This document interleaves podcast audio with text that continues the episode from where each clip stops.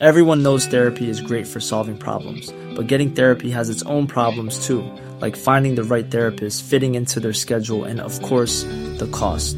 Well, BetterHelp can solve those problems. It's totally online and built around your schedule. It's surprisingly affordable too.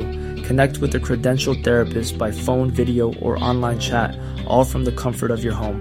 Visit betterhelp.com to learn more and save 10% on your first month.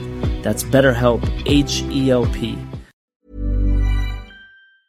Orthopedic Center gets P200M aid from OP.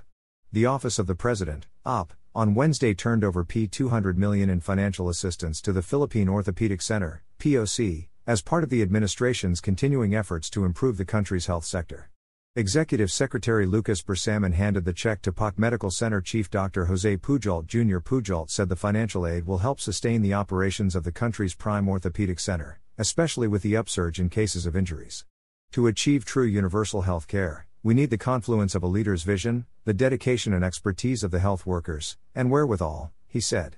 For the Filipino orthopedic sick, injured, and crippled, this moment has arrived, he added. Part of the cash assistance will be used for the procurement of state of the art facilities and equipment. Our hospital was designated as a national specialty center in orthopedics. That means that it's an apex center. It's an apex hospital, and for us to qualify, our facilities and equipment need to be modern and state of the art. So, that's where we're going, Pujalt said. The POC can accommodate more than 600 patients daily.